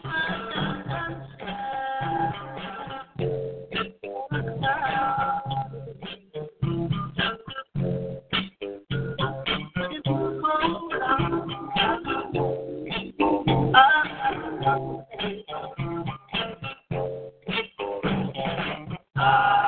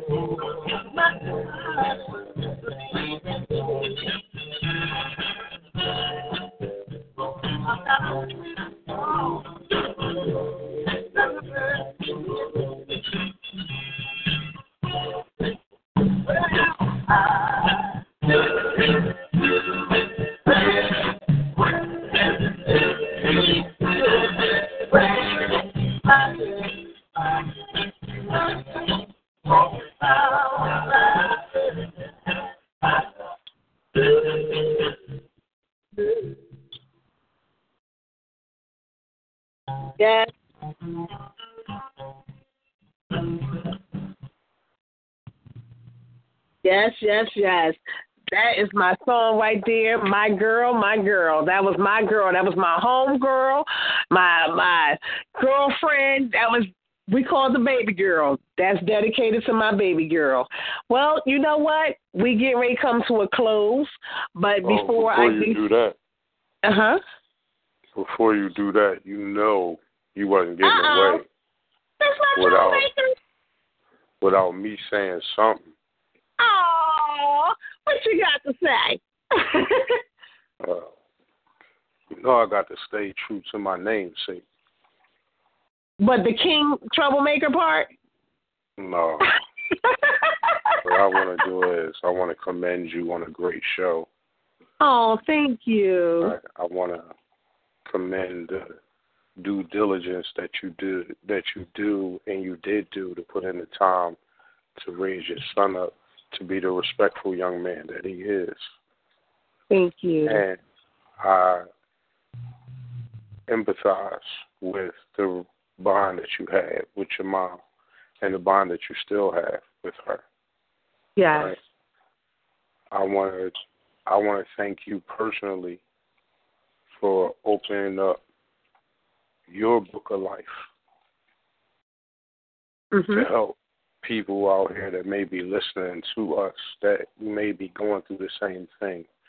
I hope that they can take heed to your story and make it an inspirational one, and it may help them deal with some of the some of the turmoil that they have in their lives, so that they can understand that once you have faith in the Creator and you have love in your heart, there's nothing that you can't accomplish.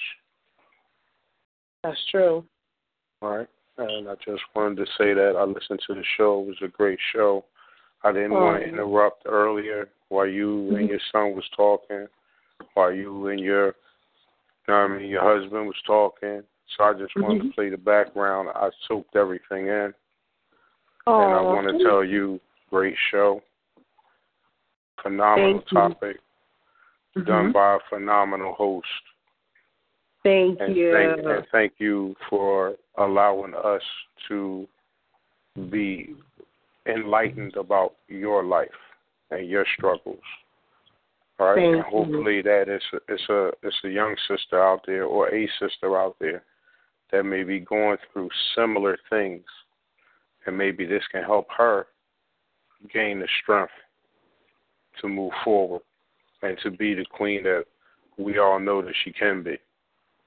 That's right. That's true. I tip I tip my hat to you, Wonder Dre, and thank you for a phenomenal show. That's all I wanted to say. Thank you so much. I, I appreciate that. Thank you again. Yes. But now on the other side, it's like, no. Oh.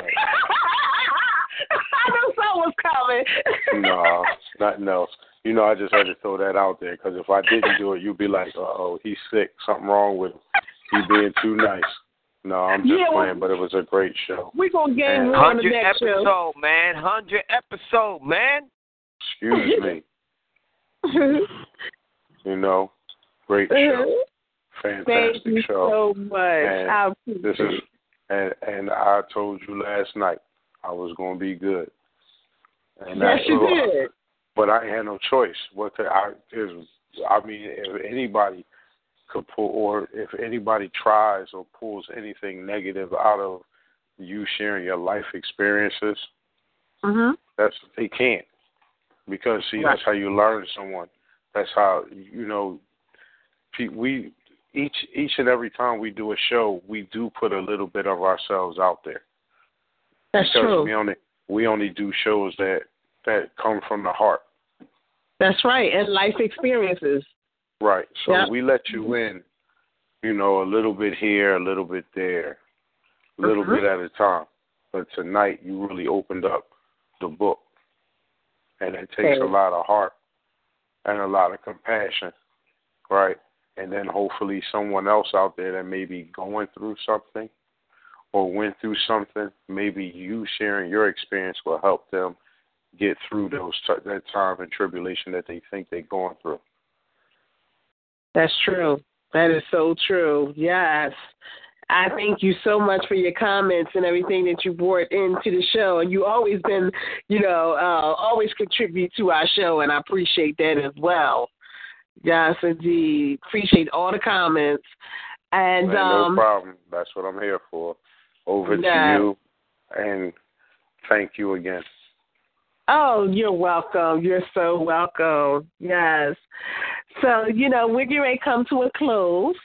But um I want to thank all the callers who called in. I want to thank all those had who had comments to say on the show. Rob, thank you so much for your comments as well. Rob, if you're still there, I just need you to, to make one comment.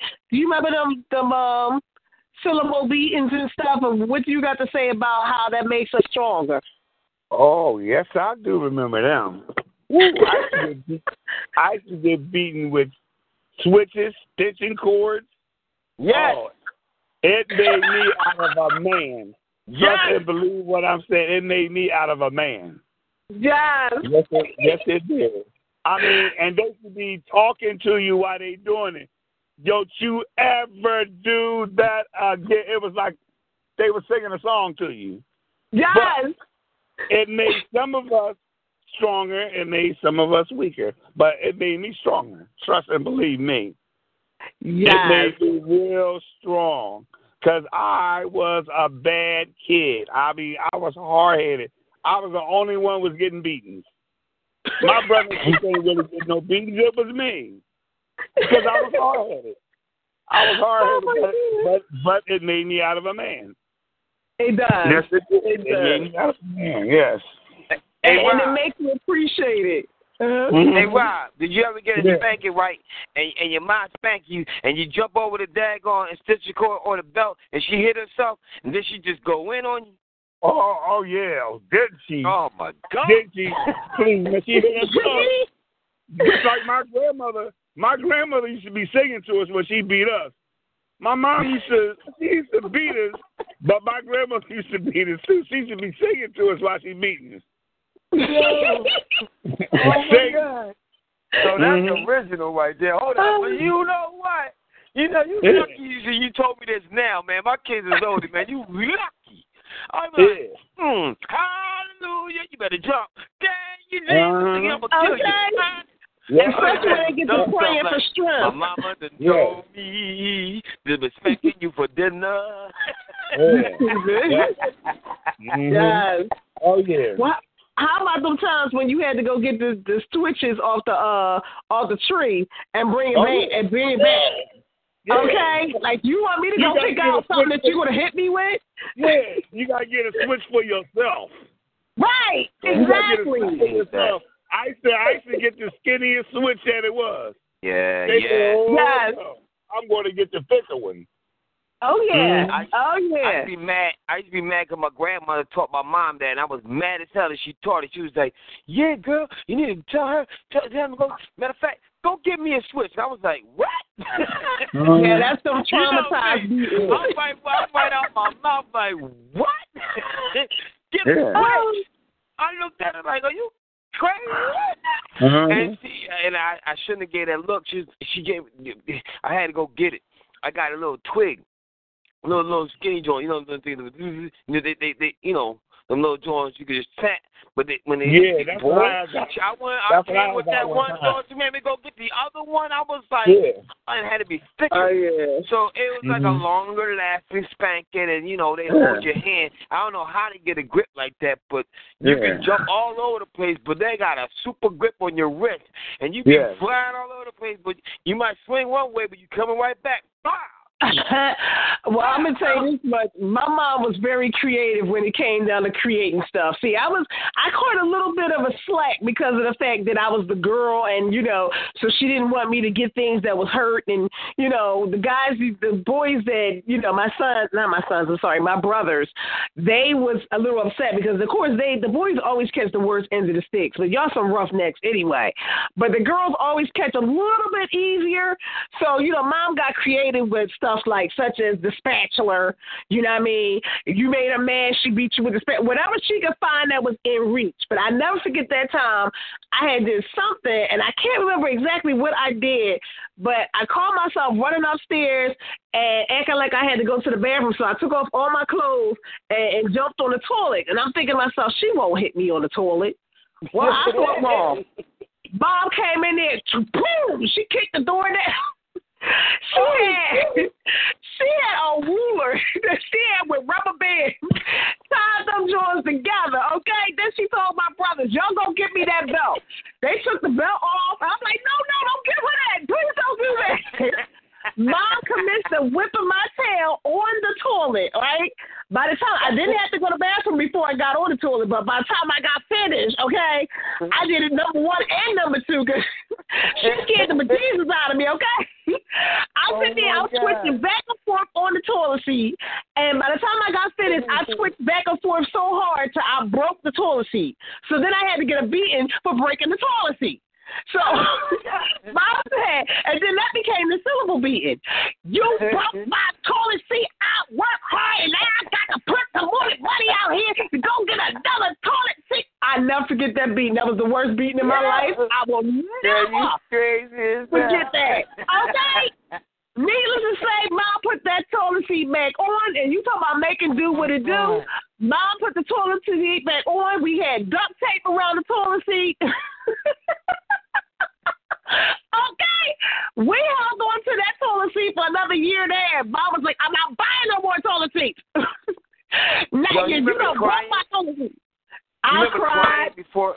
You remember crying before you get a spanking? You be like, no, you do all Yes. that before you be like, hopefully she gonna get it. Like, yo, I really, really didn't mean it, and I would never, ever do it again. But they were like, nigga, shut up. They work.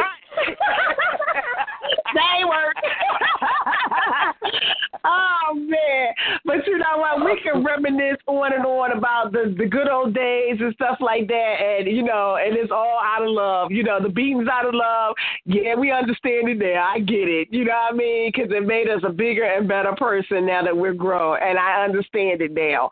So those kids that's out there, if you hear I do it because I love you, understand the fact that you can respect it better when it's coming from mom than the streets teaching you. You know, now you got the streets teaching you, you got social media teaching you, but the parents nowadays ain't at home to be there for you to teach you. You know what I mean? So, you know what? I say this much and I'm getting ready to close with my song, so chill. I need you to, you know, get that together for me. For all the hard work and pain that moms have went through, this is to all the mothers out there.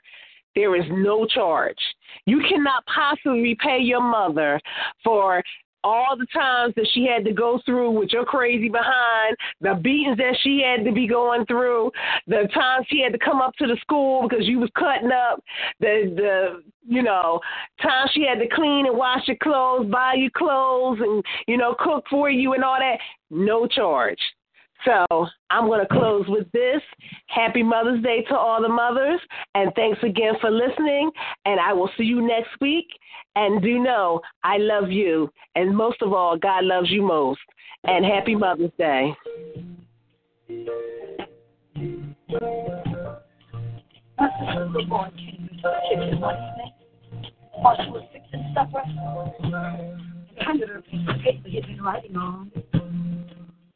And after wiping her hands on her apron, she took it in her hand and she read it. This is what it said. I'm on young, but making my own head this one. For going to the store, 50 cents. And playing with little brother while you went shopping, 25 cents. Taking out the trash, one dollar. And beginning a good report card, five dollars. For raking the yard, two dollars. Tony owns fourteen seventy five. Well, she looked at him, slapping hands, checking, and a thousand memories flashed through her mind. So she picked up the pen and the she wrote. For the I you, oh, me, no.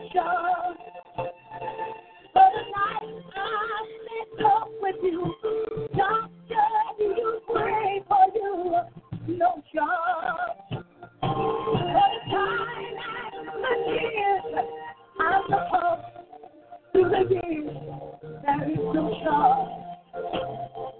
When you add it all up, the cost of my love is no charge.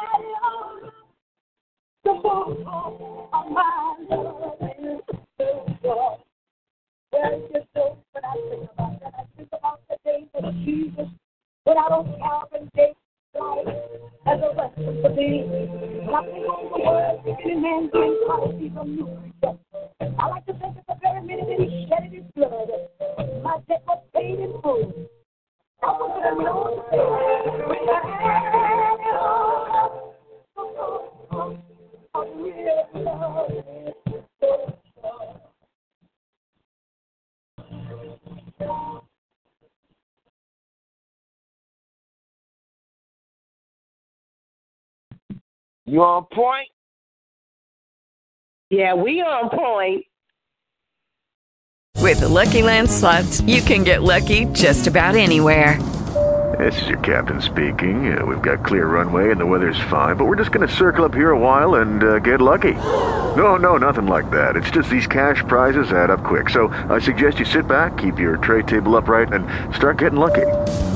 Play for free at LuckyLandSlots.com. Are you feeling lucky? No purchase necessary. Void where prohibited by law. 18 plus terms and conditions apply. See website for details.